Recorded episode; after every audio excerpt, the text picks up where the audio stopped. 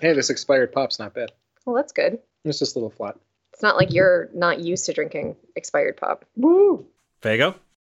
Uh, yeah, although this is actually a Diet Mountain Dew that someone gave me. Somebody gave you an expired Diet Mountain Dew? Yeah. It's not at They're the like, top "Here, of my take list of this." They, things they to must drink. not really like you very much. They were like, here, take this. And I was like, okay. And then I looked and I was like, oh, this is two months expired. what is the expiration basically- date on soda? Like five months out? A year? Two years? Ah, Uh, it's gotta be a good six months, I think. Probably. Yeah, I think it's six to eight months. no. Well, that's not too bad then. Is it unnerving that that technically came from my father? Maybe he's trying to kill him off. I know, right? Did you recently take out a large life insurance policy? Funny enough, no. You have to ask yourselves these things. Are you ready to go, Brienne? I know you just got back. I don't know if there's anything you need Yeah. to do or. Okay.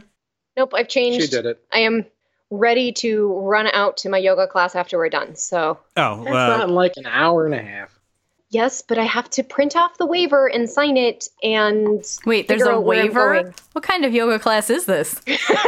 An awesome yoga class. Uh, Speaking of life insurance Is policies, it in a hot air balloon or something?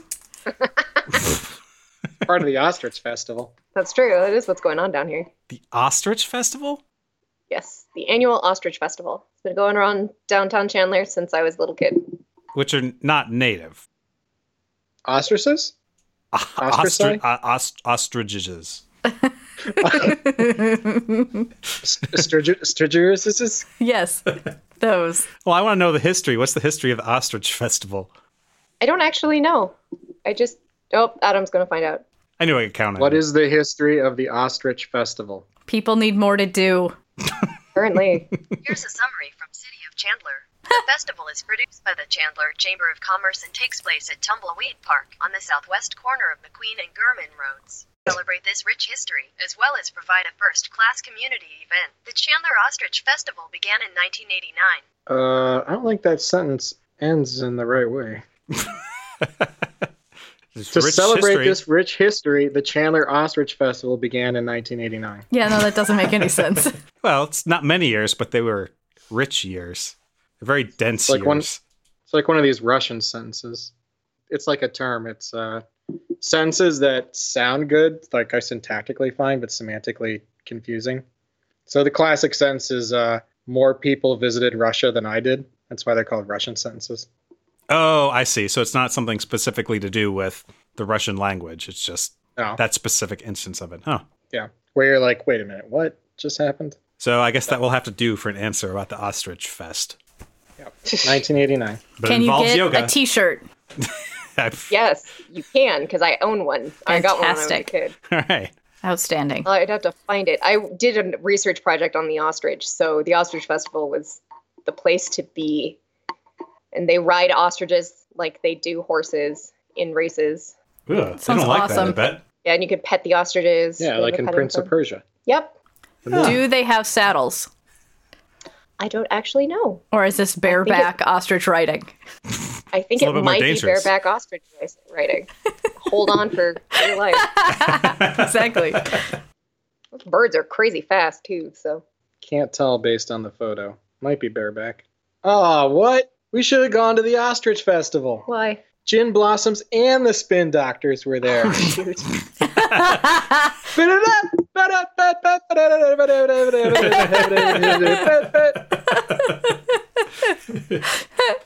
So that makes sense for about when it started, you know. Five or six years in, that would have been the peak. hot act. It would have been. I also just want to point out that what's going on in their lives that they're playing the ostrich fest. well, technically, the Gin Blossoms are from Arizona, from Oh. the area, so Ah, it could okay. just be a local thing. That could make sense, yeah. Uh, spin Doctors, no excuse. But Never an excuse. I also always have this slight moment where I have to remember which band is Spin Doctors and which band is Soul Asylum. Yeah, Soul Asylum, I just do not remember. I what's their hit? I was like, uh, which song? Which band is Runaway Train? Oh yeah, yeah, yeah. Is that Soul Asylum? I think so. Like Oh, yeah. Soul Asylum. Interesting. I remember that. I have another song that I can't it's Super not coming deep. to me offhand. But they have two hits. They're on separate albums, so it's not like you can just buy one CD and have the best of the Spin Doctors. Soul Asylum. you could buy to individual copies of the songs digitally. Misery. That's the that's the other uh, Ah. solo song song Misery. You know, you'd think I'd know more being from Minneapolis, but no. Is Soul Asylum from Minneapolis? Yes. All right. I don't think I actually knew where Soul Asylum was from. So. The more you know. Anyway, welcome to another edition of the Gobeski Wallace Report. Uh, hopefully, it will be exciting, even though I didn't say exciting, but uh, we'll, we'll see what happens. And uh, Way to set up expectations, Adam. Jeez. may or may not want me be to start? exciting. No, no, no, Welcome to no. We another- never, we never get to restart. welcome just go to with it. another quantumly exciting edition of the Gobeski Wallace Report, where the excitement is in superposition. I'm your host, Adam Gobeski. and I'm Charlie Wallace. And uh, today we have uh, two guests with us. I'll introduce the guest on my end. Uh, Jessica Clares, welcome. Hello. and uh, Brianne Gobeski, Hi. who uh, longtime contributor. That's true. First time caller? What? Oh. Um, I don't think so. No, that wouldn't make sense. Important enough to have a bio. I do have a bio. Yeah. Did you click the call button? I think you're not the caller. I think it's Adam. Oh. It's Yeah, almost me. you're the call jumper. Oh, okay. So I'm long time guest for no time caller. Yeah. Yes. Let's just Ever say that. called. I'm Okay. a no time caller, first long time listener. so uh, it only took you 64 episodes, Charlie, but you finally brought another guest on Yay! I brought Adam Musselman one on time. episode 19, 64 episodes ago. Oh, no, you're right. You're counting. Um, I brought Doug. Does that count? No, But he was he was with me. He wasn't with you, and I invited him into my home. And I do just the want to point podcast. out that I don't know that he would still have a, de- a guest, except that I have to be here He anyway. has to be here anyway. So you're welcome. Ah, That counts. It counts. as far as I can tell, Charlie is just too embarrassed by our podcast to ever want to invite any of his friends to be on. Well, That's exactly what he said to me about it. Would you do me this favor, please? No, actually, to her credit, I asked, "Hey, do you want to be on the podcast?" She's like, "Sure." So there wasn't any argument about it. She's like, Oh, "Do I so have you to could have asked her like 50 episodes Uh, ago. absolutely, I could have. She said, Is, "Do I need to prepare anything?" I said, "No." there you go. Ta-da! Come up with topics. well, speaking of, sorry, my uh, my, uh, basic transition was always speaking of whatever we were speaking of. Hey, everybody. Speaking of, Speaking of topics, I have a topic to talk about. well, you'd mentioned, I think, at the end of the last episode, probably not within the contents of the episode, that somehow we've gotten through 81 episodes without talking about board games at all. Or if we have, it's just in an ancillary sort of way. 82 episodes. 82, you're right. This would be episode 83. This is 83, recorded on March 12th, 2017. Nah, it doesn't doesn't matter to me anymore. See, it know, always you used to got way bother me better that at he would this. timestamp it by saying the actual date because it would take me forever to edit it. But I'm kind of catching up now. Right, but now it's just uh, it's a time capsule for any future listeners to know this is what life was like in March of 2017. Right, that's true. In case they can, um, you know, play the MP3s but not check any of the metadata of it. I think it's a right, like they possibility. just they just found a, an iPod with all our podcasts loaded on it. yeah. Whose sitting in iPod like is that? And still with the charge enough to listen to it. it's been hooked up to power a generator for the last 200 years. Maybe we ought to build that. Oh my gosh. Just like a time capsule with I like a maybe take it back. I'm not going to be on the podcast. Well, yeah, we just built a generator hooked up to an iPod that contains only our podcast, and then eventually someone will find it and think that this is that culture. it was super popular. That somebody went out of their way. Put it in a time capsule. I'll, I'll put a post-it on it that says, "Check this out, future people. This is really cool." Post-it note, Yeah, which will probably fall off and stick on something else, and so the future people will end up looking at some random rock, going, "I don't get it." it's in a time capsule, so I guess it fell off and fell on the opposite side of the time capsule. They can't be bothered to turn over the post-it note. Well, I wasn't gonna check this random thing out, you know, I found in a time capsule, but now I'm going to. I was just gonna throw it away.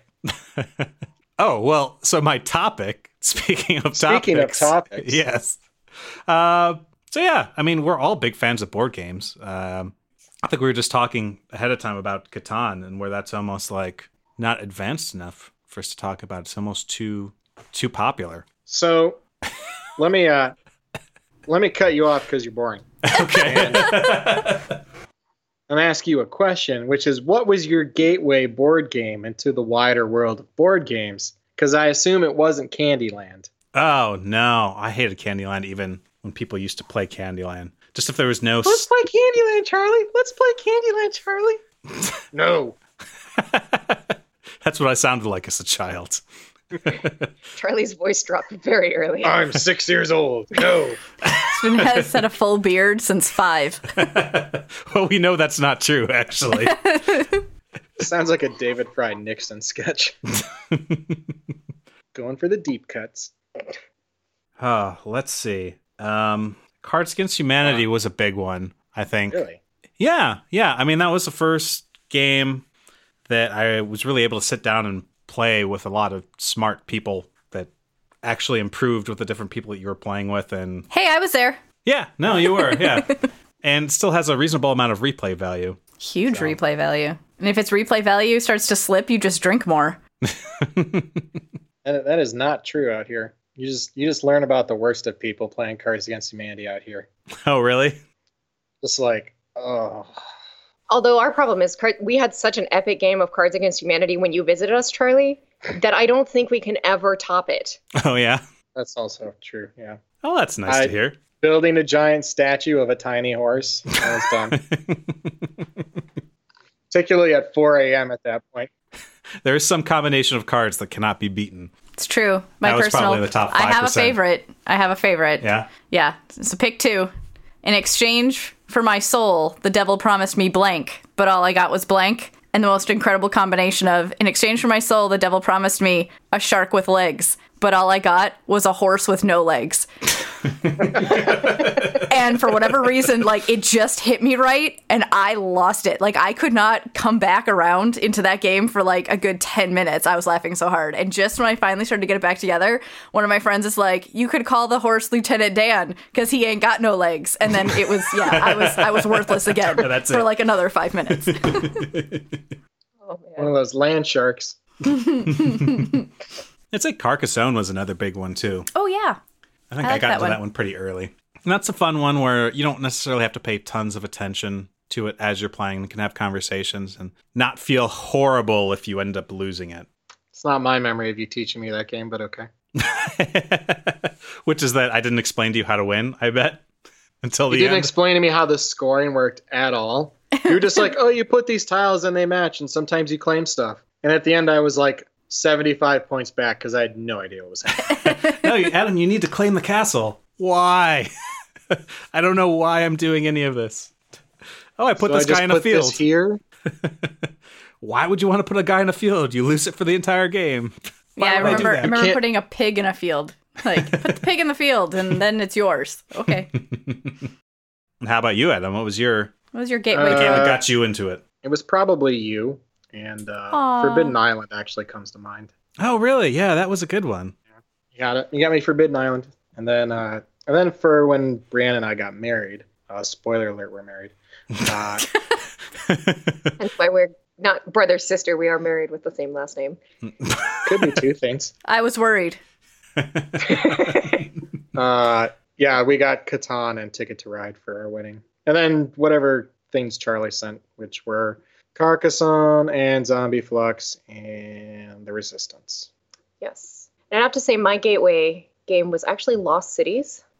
Oh, Oh yeah, I yeah, like Charlie got me that that one. too. Mhm. Yeah. Yeah, we played that one a lot on our honeymoon. um, because that was really was after our wedding that I kind of got To, to the point where you stormed out of the Rome hotel. Yes, I did. I got so angry at Adam for beating me way too many times in Lost Cities that I turned around, walked out of the hotel in Rome, down to the Storner Core store, bought some. I don't remember what I bought. You bought me a Coke. Oh, I did. Turned around and walked right back into the hotel, sat back down, and said, "Let's do this thing again." I'm so angry at him. I'm going to buy him a Coke. See how he likes It's it. a really strange vengeance plan you have there. Was it expired? Once- Was the Coke You expired? bought him a Diet Mountain Dew. That's a different story. No, but uh, it did have real sugar in it. It did.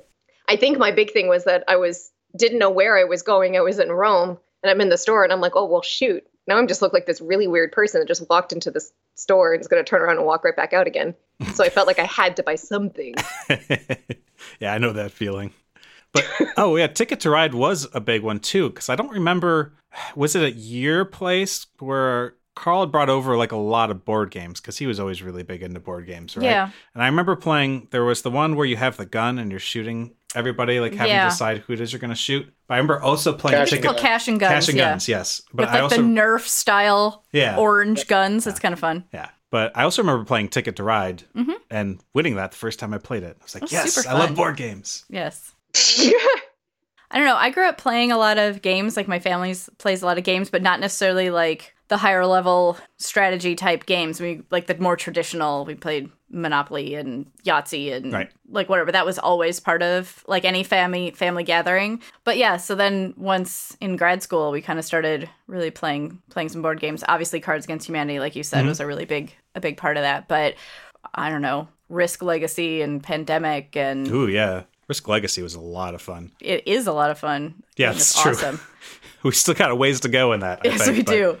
I've got my one win. That's what I wanted. Now that my name is on the board, Yeah. I don't, I don't need to win again. We're all necessarily. snobs too because we sign it with all our credentials. Master of Science. Speaking of risk, I do remember the one risk game that took us what three days to play or Ugh. three weeks. I can't remember. Three months. three, three, three days, three three months? weeks, or three months. This is very different, guys. Well, it's because you guys wouldn't let me finish. So What? You, Oh, yeah, so you because- walked away. Because Jason and I formed an alliance against you, Yeah. and then we wouldn't let you just beat the crud out of us. So we just turned around and walked, and that game sat out on that board on that table for It got dusty. yeah, it did. they didn't decide to just like clean it up and then reset it up. No, it literally stayed out on their dining room table. You're not using For the dining room weeks. table. Was he being a jerk or something? Why did you deny him the win? I think he. Well, it's Adam. Of course, Be- he's being a jerk. because they had beat me twice in a row earlier that night. And so I insisted on game three, where I was winning, Oh. but they didn't want to finish it. I'll show them. I won't clear off the table. it's going to be sitting here taunting us. and it did. Yeah, I remember playing games of risk like that with my cousins in North Carolina. Just take, you know, two or three days to actually get through it. And you already know who was going to win. Yeah. I think that's one of the reasons why I wasn't into board games for a long time is I think at least in the last couple of decades they've come out with a lot more games that, you know, you feel like you have a little bit more agency over what happens or at least you have a chance to win as you continue to play instead of having it be a foregone conclusion about halfway through. Yeah, that's not fun. Yeah, the, the term for that's like a European style game, I think, versus an American style game. Really? Or the- something like that. Like European style board games are the ones where anyone could win, or you don't, it's not obvious who's going to win until the end, right? Like Catan, for instance. You can hide the victory points and you can shift the longest roads and armies, right? So it's not a foregone conclusion. Unlike Monopoly, where three turns in, you already know the guy that's going to be sweeping the board, and Right. Yeah. you're like, I might as well just floor- foreclose everything now because it's just hopeless. so, so we're in America, we're breeding cocky assholes. It's built into Does our this come board as game a culture. surprise to you? No, not was at gonna all. I say. was just, I was just summarizing. okay. my parents have this ridiculously fancy uh, Monopoly board that, like, from like the Franklin Mint, like when Ooh. that was a thing. Yeah, so the board itself is is actually like I don't know three four inches tall, and it's made out of like mahogany or Diamond? mahogany esque wood, and uh, all the hotels are actually gold plated, and the houses are silver plated, and all the big game pieces are silver plated, and it's all the Nice. properties come in like a book, like this like portfolio, and they're like in little sleeves. It's ridiculous, but it's really fun. Hmm, let me I mean, if peruse you're going my to play options. Monopoly, Exactly. Yeah, I guess so. Yeah, I'd gotten some sort of in between version. It wasn't like the basic version, but it was some special edition. I'd I gotten have it like for 50 different special editions now. I'd gotten it for Christmas and was really excited about it. This was probably you know two decades ago, and then I think I played it once, once or twice, and then I realized I don't really like this game. It's not really, yeah. I like I like it just because of like nostalgia of like playing it with my family. Yeah. And the fact that my dad, like with my n- nieces and nephews, I um at when they we were all kids or whatever, that he is ruthless. He's like, no, no, no, this is how you learn. Like, I mean, you'll just crush you. They're like crying as they're handing over all their money. so I have a, a great aunt who we used to play cribbage with. She taught us how to play cribbage, and she was the same way with that game. Where a lot of people, or most people I've played with, won't be cutthroat about it because I guess traditionally there's a rule, or at least the way my aunt played, there's a rule where if you don't catch something, then the other person can point it out and take the points from you. Yes. And she would constantly be doing this. Like if you even took a slight pause, like you were done, she would call you on it and take all your points from you. And she's like, Yep. you know, 60 years older than I am. Eh. yeah. She was like teaching us a lesson. She was teaching all the kids a lesson on how to play. How to play cribbage. Or usually with kids, like, uh. So my nephew Logan likes to play Trouble. Mm-hmm. Like pretty soon he's gonna grow out of it. Come on, it has a little But- poppable bubble. It's so He Oh, great. does, but he cheats. Does he? cheats really bad, and like it's hard to call him on it sometimes. Like Come on, Tristan. You don't want to win by cheating, do you? I want to win by cheating. That was a legit conversation that happened with our uh, our friends' kids. Playing checkers. That's awesome. I would say every time Adam would play with him, it was entertaining to watch because Tristan would get pissed off because Adam would play by the rules. Well, because he kept trying to move checkers backwards before they were kinged. oh, I Ah. see. Yeah. So we're trying to teach him how to play properly so, you know, he can learn sportsmanship and all Oh, Right. that stuff. I don't think we've quite gotten there with him yet. I think we stopped buying him competitive games and bought him cooperative games just to try and hopefully I mean, he's six right now, so curb that. this happened when he was like four. So Logan did the same thing when I was playing checkers against him is that he would start to make up rules about things you couldn't could or couldn't do like oh well you can move backwards in this particular situation or you can only have so many kings or whatever. And so what I would do is then I would just make a note of that rule and the next time it would come up I would do the same thing back to him and then he would just look at me quizzically and be like okay sure Oh my goodness, that is awesome. You need to play that trick with Tristan. And, uh, he ended up winning anyway because I mean he can make the rules faster than I can adjust to them.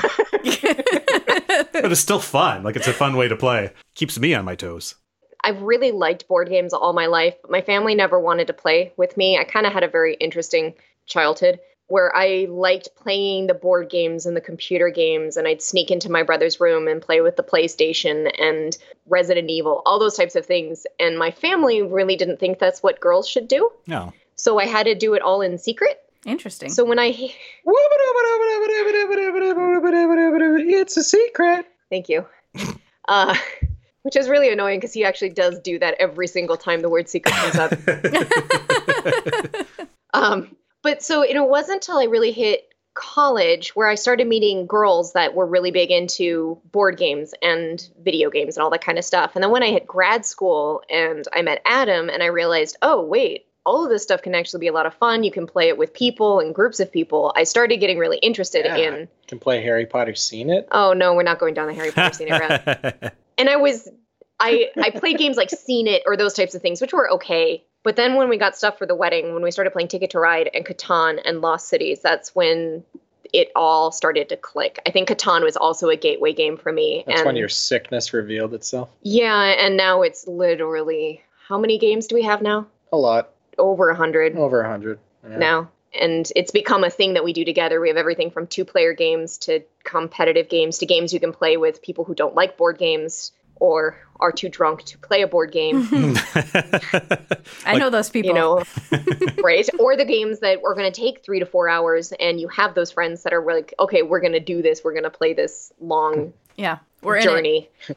Today is going to be Suburbia Day. We're doing it. Charlie, what was the game we played the last time you were over at my house? That was you'd never played it before either. oh, Castles of Burgundy. Yeah, that was really fun. Of course, That's it's only sick. fun because I totally won, but It kind of sounds cones of Dunshire ish, right? Yes. But it was a game that What? Uh, a Parks did you and ever Rec watch reference. Parks, Parks and Rec- Recreation, where uh, Uh, one of the characters makes like- up a board like game? go out to the park and Mm, look at no, your your lives are lacking. It's okay. But one, of the, one of the characters makes up a game in the TV show, and it's called Cones of Dunshire, and, And it it's just sounds very much like Incredibly elaborate. any board game that we would probably play. Yeah.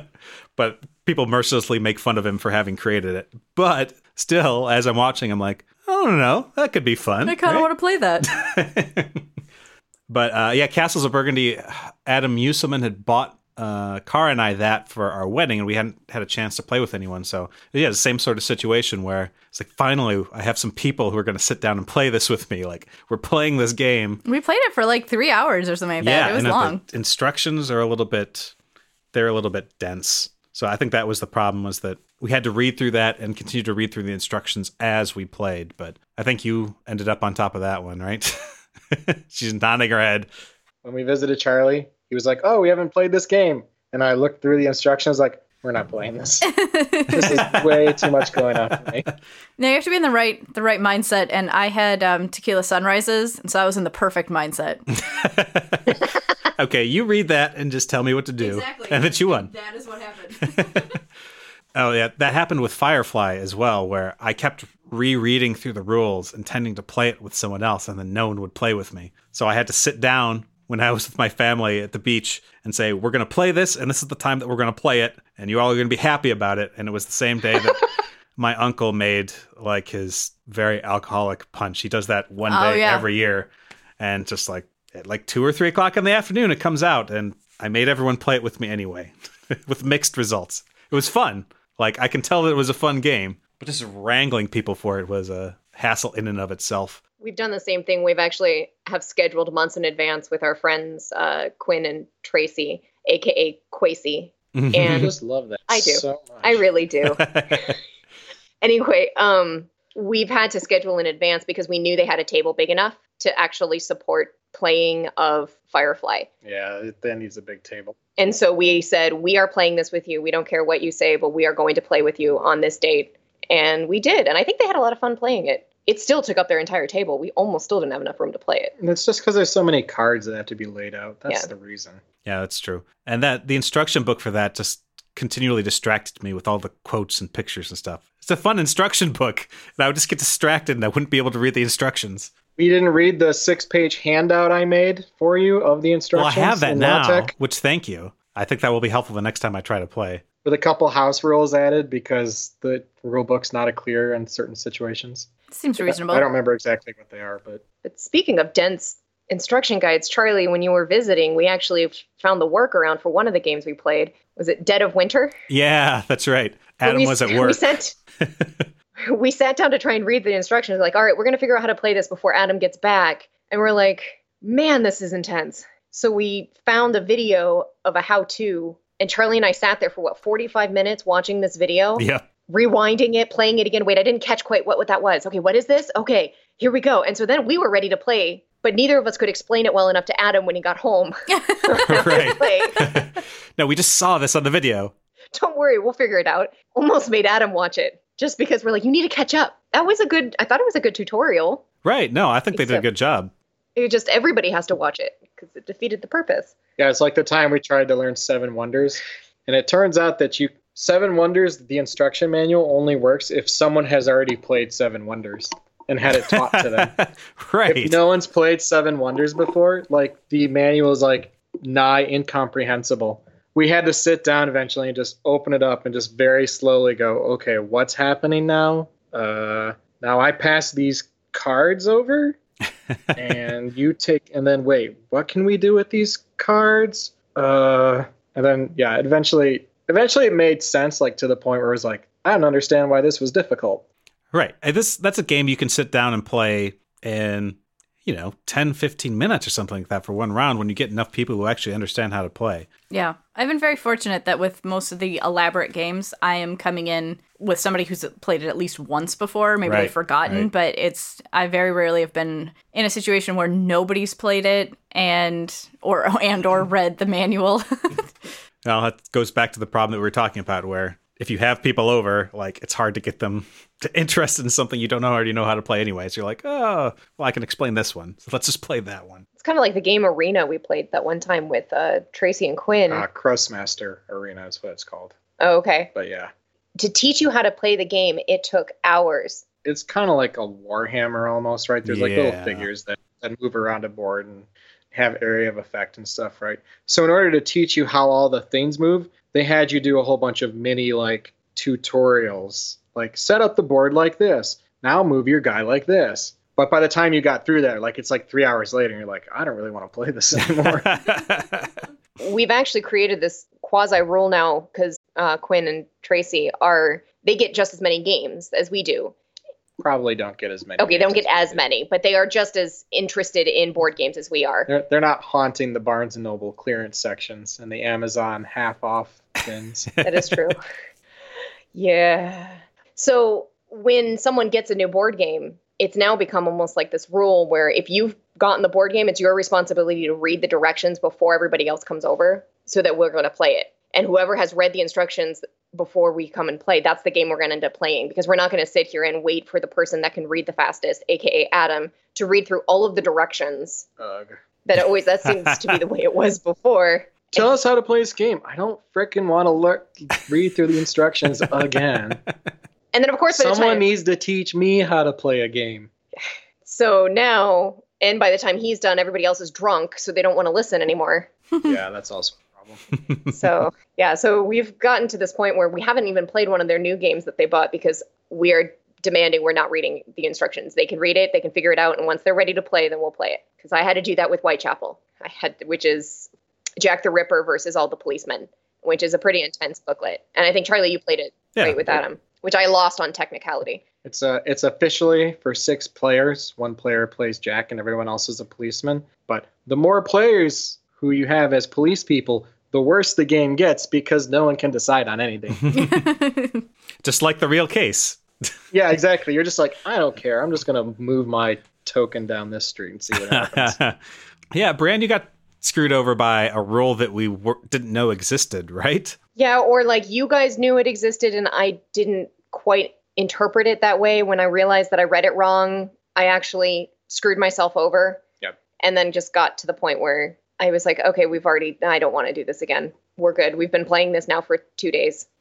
But the interpretation that we ended up with of the rule made it a lot more interesting of a game, I feel. Like Adam and I the whole time were like, well, there's no way we're going to win. Like, we're not going to win. Let's just try to win, but we're not going to win. But I can't remember. It had to have something to do with the night So- that so- had killed two. So historically, Jack the Ripper kills uh, one woman and then one woman, and then on one of the nights he kills two women, or two murders happen. I guess I don't know if Jack did both of them. But so the rule it turned out was like, You kill one and then the police do an investigation, then the other, or something along those lines. yeah, well, it was something like the Jack can't move from the murder scene on the first move, and you happen Right. to murder right next to a policeman. It was like, well, we win. right. Right. It was something along Yeah. those lines, which I had read it. I thought I could escape, and in fact, I couldn't. So Maybe you'll be in one of those dumb criminal reels or something like that. right Can't believe this criminal was so stupid.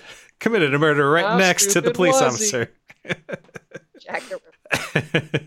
So yeah, lots of games. What's your favorite now? Uh, right now, my favorite is definitely Pandemic Legacy. It's got the same sort of aspects as Risk Legacy, which is so if people aren't familiar with how the Legacy sort of games work, they're campaign style games, but they're based on games that already exist. So, like Risk Legacy is like Risk, the, the base game of Risk, except that as you play, different things about the board and about you know maybe the faction that you're playing continually change like you trigger different things to happen like maybe a s- certain number of battles happen in a turn or a certain number of characters die in a turn i don't think that's one of them but something like that could happen which triggers like a small box within the game to open up which gives you new rules and maybe new pieces so the game's continually evolving I, I think it's like combining a board game with a choose your own adventure book.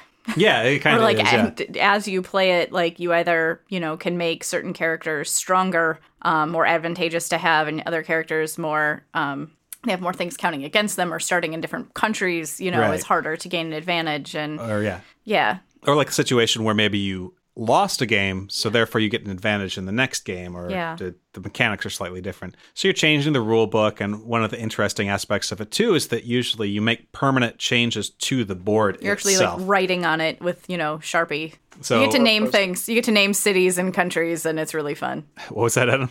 Or post-it notes? Less less permanent. Less permanent. So pandemic's a game where uh, diseases break out, different types of diseases break out over the world and, and risks style map almost and you're a team of It's a risk-style map in that it's a map of the world. Yes, and that uh, it shows many countries and things well, and, like and that. specific connection points between spots yes, like, true. going from yep. country to country. Yeah. Yeah. So I wasn't completely wrong. No. Thank you. Uh, but so Not these about diseases this. break out, and you're a team of, you know, researchers and doctors who are trying to keep the pandemic from spreading. Um, and it turns out it's really interesting when certain things trigger that you don't expect to happen, like new diseases come up or rule changes partway through. But it's also a cooperative game. So that adds another level where Risk still has the competitive aspect to it. So it's not always quite as fun to get together with your friends to do it. Whereas this, you'll feel like you're in it together. Ugh, I gotta hang out with this dick again. that's that's true. So we we play Risk Legacy at you know one particular gathering Uh-huh. of friends, and yeah, I I know I'm gonna die. I know I'm gonna lose. This is not gonna happen. It turns out I'm just not cutthroat enough for Risk. Yeah, I feel bad, which is just problematic. Yeah. But um, yeah, no, I still enjoy playing, but I'm just like, okay, how many turns in am I gonna die? right. Well, at least that version of Risk, uh, at least the point we're at within the game, it's easy to win on one or two turns. To plan about what you're going to do, and then suddenly on one turn, just take enough objectives in order to win. So it's the base game's actually a little bit different than Risk. You don't have to take over the entire world. You just have to get a certain number of victory points or stars. But yeah, that's fun. And then you get together with the same group of people, ideally, or just uh, different groups of people who are willing to not be in every game. Yeah, so we're working through that right now, and we're on month. I want to say we're in April. Yeah, yeah. It's set up, and each game is a month, and I think in, we're in on pandemic. April. Yeah, in, pandemic. Yeah, pandemic. I just I don't know. I've really really enjoyed that. I like collaborative games, collaborative strategy games to begin with, and then yeah, adding the legacy aspect where it's just so exciting. You know, ooh, ooh I get to open the pack, and we like fight over who gets to open the next thing that changes the changes the board and Right. read the rules and. Yeah. s- I don't know. You get to add stickers to things. It's you get to name stuff. Yeah, It's you fun. get to name your characters. yeah, and diseases. Oh, and the diseases too. Yes, some of them are mildly offensive now. Man, you've got me. We actually got Legacy for uh, Christmas this year, but we haven't had a chance to break it out and play it yet. So now you've got me really itching to want to play it. it's really fun. Yeah, you should set aside a few board game nights to do that with the same group of people. I, I really like the legacy games too. If you have a group of friends that are kind of like spread out around the country and only get back together every no- once in a while, because I don't know, there's just like this camaraderie of like, all right, we played this like a year ago, Right. like, and you can look at the board and see where like we've named stupid things, and I don't know, I just I really like that aspect of it. I guess the one Oh, down. Char- Charlie told me that that was a problem because no one knew how to play the game after a while. Oh, well, that too, because the game's actually it well, changes. yeah, you're putting the stickers into the rule book so so the next game that you play a year from now might actually have a rule that you haven't already played with so you have to refresh yourself with that but as long as you're not willing so to do bad, it though. Yeah. no it's not that bad I mean, the basic tenets of risk are still there. right so yeah how about you adam what's your what's their hot game of 2017 let me put that in a way that you're willing to answer what's your favorite board game right now adam Uh, I'm still a big Takenoko fan. Oh, I Oh, love yeah. that game. Uh, it it has the combination of being cute and like fun without being frustrating, and the replay is just really high on it. And then Brian actually got me the expansion for it that also just it's not one of those expansions where you're like, well, this is now way too complicated. So there's a two-player version of Seven Wonders called Seven Wonders Duel, Oh, which okay. is a lot of fun. It's a lot of fun. But then there's an expansion for it called Pantheon, where you start adding on like gods and goddesses, and you can like buy favors from them to do special stuff. And it Oh, just wow. got too complicated, and you were just like, I don't know what's happening anymore. I have I have no idea what the strategy to win is. Like duel, I can handle duel plus Pantheon. I'm like, nope. that's kind of like Seven Wonders to begin with, actually, where it has expansions too. And every time you get together with people, you're like, oh, we're going to add another expansion to this and other rules and more pieces. It's already complicated enough to begin with, you know? Yeah. But the uh, the Takenoko expansion like adds a second a female panda, and so you can do like some additional stuff. But if you choose, for instance, to not really deal with any of the extra stuff, like it doesn't matter, you can still win. That that's a lot of fun. I'm also really into uh, this game called Takedo, which is actually I think by the same guy. You're ma- you're on a path from Edo to uh, Tokyo, and then you just stop at places along the way and you collect uh, souvenirs and take. Well, I guess you don't take photos because it's set in like the Meiji Japan period or something. But yeah, it was a lot of fun. What's the name of it again? Tokaido, T O K A I D O. Yeah, it's it was really fun when I played it when I was visiting Adam, and it's it's got a nice aesthetic to it as well, which The is te- same with Yeah. Takanoko. I was you gonna know, say it's- Takenoko is fun just, to look I at. really really love that game. It's just it's silly and fun and I don't know. We've added certain stupid things when we play, like when you you know the panda like eats the bamboo and you like set them aside. Like you have to make like munching sounds, and then when you like turn in your bamboo pieces to get something, you have to make like puking sounds. 'Cause He's like hacking it all up to like claim points or whatever. I don't know. It's dumb, but I like it. They always did burping sounds instead of puking sounds, but yeah. It's acceptable. I don't know. I don't know. what about you, Brianne? Um, I think Seven Wonders and Seven Wonders Duel are some of my absolute favorites. Duel is just so well balanced for two people that it's um, just an awesome game in itself, and it really does help that like when you really want to play Seven Wonders because we've kind of were in that mode there for a while. We really want to play Seven Wonders, but we didn't have anyone to play it with, and we went and bought Duel and. That definitely stated that. Like we, that's just so much fun to set that up in restaurants or whatnot, wherever we play. Like we'll play in coffee shops, Restaurants. restaurants more like in coffee shops. So that one's a lot of fun. Um, I'd have to say, Waiter, uh, bring me another steak and more room for my game. we need two Um, I tables, al- thank you, for the two of us. Can we put these tables together? I, we al- need space for all the Firefly cards. um, I also really like Pandemic. I've got all, and what's really sad is I've got all of the expansions. Ex- I've just never played that. We still haven't gotten through them because what's frustrating is when you're with a new group of people, you have to basically start with the first game again because the people don't understand how to play. So you can't start adding on things like the bioterrorist and working in the lab until people understand the concept of pandemic. and Oh, then- we're going to have a game night, but I'm bringing my friend along who hasn't played with us before, so we have to start at the bottom again, yeah, so that gets so we've played basic pandemic a lot. which I- is fun. It's not a It is bad fun. game. I love. I do love Pandemic, and now with all the expansions, the the one of them came with petri dishes, which just got me all excited because I'm a scientist anyway. Um, and then like the little vials actually look like little medicine vials rather than the, just the tokens that they used. But I'd have to say, so beside the things that you guys have already said, another game that I really really enjoy playing is Telestrations. Illustrations. Ooh, I've Oh, not yeah. And- played that. uh, Charlie is about to call you a liar. Apparently, no, no, I'm not about to call her a liar. I'm surprised that she hasn't played it, and she may have played something that's similar. Well, how is it played? Remind me. Yeah. So Telestrations is a combination of telephone and Pictionary. Oh, oh, yeah, no, no, we And- totally did play this. Okay. I just didn't remember the name. I'm sorry. Oh, you're good. I mean, we've played this with a couple of groups, and it's really good when people don't want to play like An intense an game. intense game. Mhm, they just mhm. kind of want to phone it in and just have fun. And we've come up with some of the most hilarious instances where I've been to laughing to the point of tears that it, the game has just made some very awesome moments. So that was one game I'd have to say if I'm going for like a party game, I think Telestrations is my favorite party game. Yeah, it can be fun, especially if you have a good group of people who are like not particularly self conscious. You know, they're just willing to like put something ridiculous out there. Right. Yeah. Just kind of draw Right. something quickly and don't think too hard. yeah, don't about think it. too hard about it or interpret something exactly as your first take was. Like, don't try to, you know, be like, oh, well, what did they probably want this to be? Just Like- like, be silly and I- embrace it.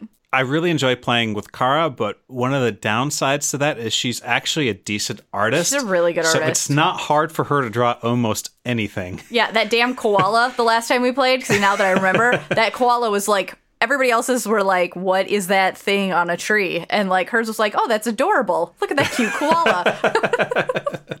So she has to take. I think maybe in the future we'll have her take more of a Adam Gobeski tack to that game, where were you just drawing really strange things, like the most obscure way you could find to draw something, you would draw it that way instead of the obvious way. Yeah, because we did too many things with cars, so it's probably part of it, right? Where it's just like, I had a donkey, and you drew a donkey, and the person guessed donkey, and the next person drew a donkey, and the person came up with donkey. Hooray!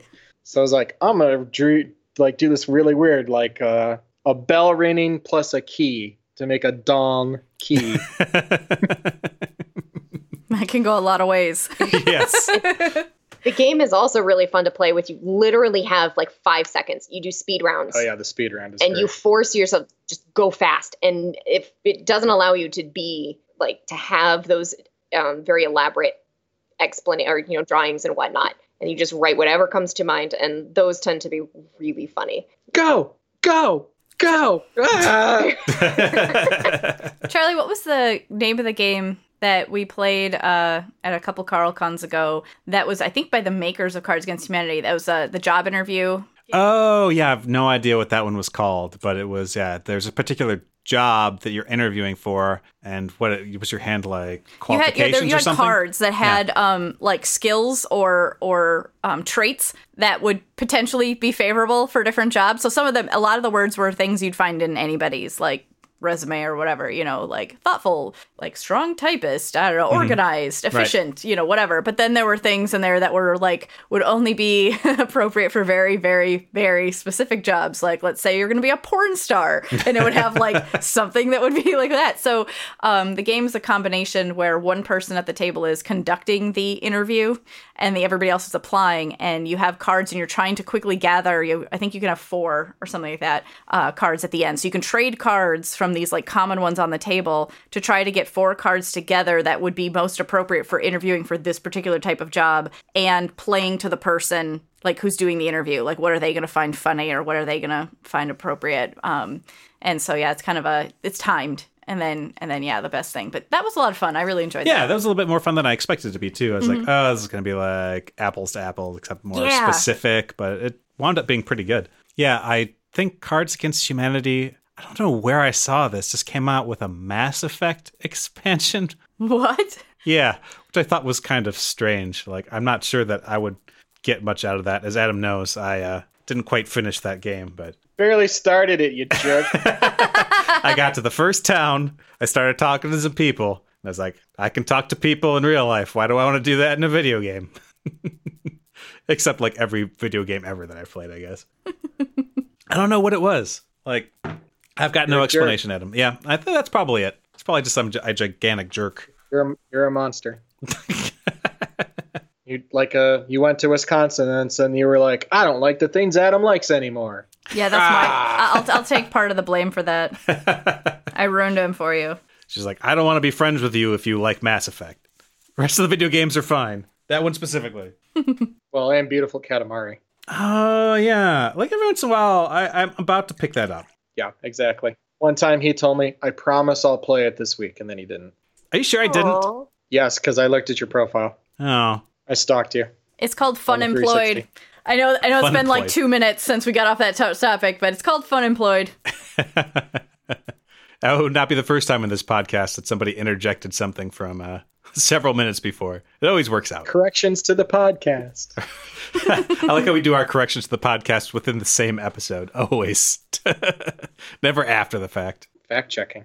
I've seen some of the most recent uh, expansion packs for Cards Against Humanity. Like, obviously, they've gotten really, really tailored now where they're like little skinny little packs that are only like 10, 20 cards, Hmm. something like that.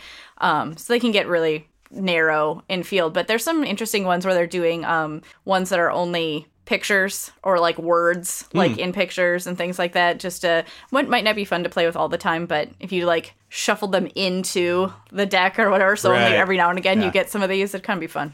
Did we ever end up using any of the custom ones where you have to fill out what it is you wanted to put on there?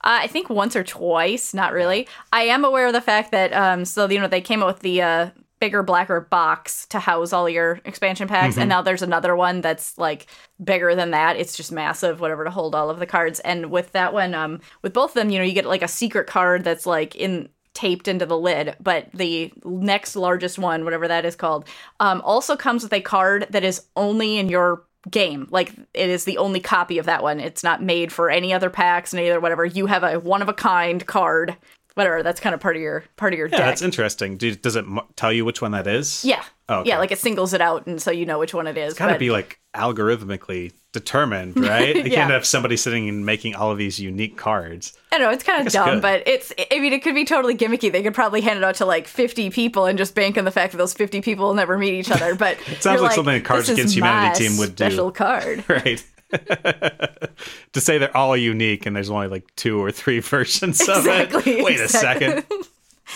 Liars. Didn't they do something like that too? Like there was maybe it was like an April Fool's sale or something where they like like it was written very specific. Ugh, I'll have to look that up because I don't want to tell that Is story. this wrong. about the job application? No, what's that? Oh, they uh, posted on Craigslist like uh, they were they were looking for someone to run their some department or other, and the job specifications were things like uh, must have been president for eight years, must be the first African American elected to president of the United States.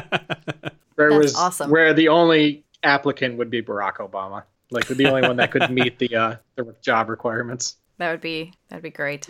oh, so on, they had a Black Friday sale where it said online that you had to pay five dollars to buy nothing, and they would literally not send you anything. And a bunch of people bought it because they thought they were joking and they would send something, and they didn't.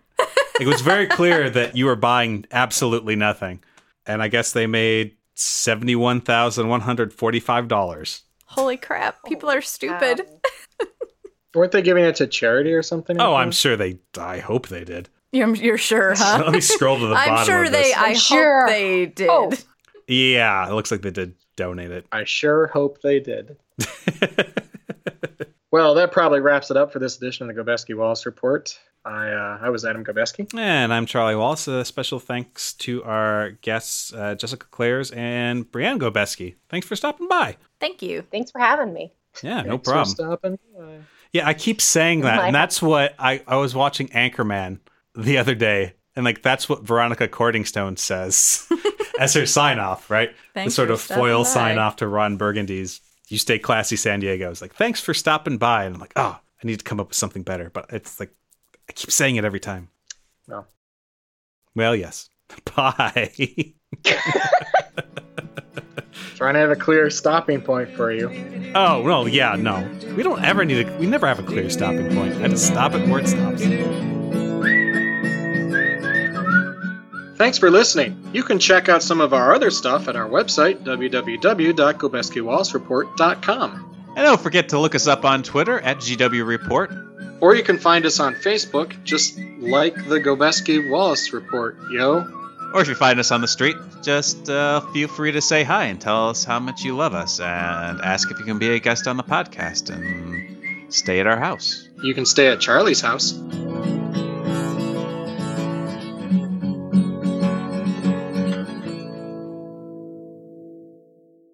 Now, my microphone was going in, hers was not.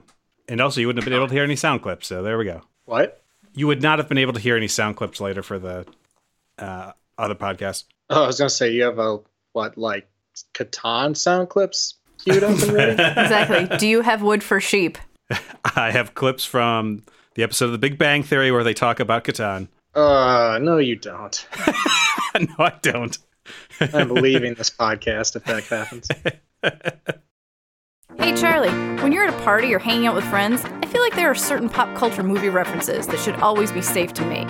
Like 1.21 gigawatts. that's easy, Jessica. Back to the future. What if I told you I haven't seen Evil Dead 2 yet? I'd think that you're a cinematic idiot and I'd feel sorry for you. High fidelity. But every now and again, you'll use a reference like that and someone will just stare at you blankly. Well, that's why we started our podcast, Cinematic Respect. Every episode, we bring in one of those cultureless buffoons and make them watch something they've, for some reason, never seen. Like when we brought on our friend Allie to watch Dead Poets Society. Based on the title, I'm thinking a bunch of historical poets, all the inside jokes they might have. So they would have called themselves the Poet Society, and then later been dubbed the Dead Poets Yeah, Society. yeah, this was a historical film. Um, Or when we had Adam watch War Games. The military doesn't allow you to use the restroom if you're one of the people on the key. Oh, really? No, I just made that up. I'm sorry. You said it with such authority. I was like, oh, all right. I came up with that to sleep at night after watching the movie. So if you're fed up with this phenomenon or you don't want to be the clueless imbecile of the party, tune into Cinematic Respect. Everyone will respect you more for it. A Few Good Men? No, Charlie, that's not what I'm trying to do here. A Few Good Men 2. That's not even a thing.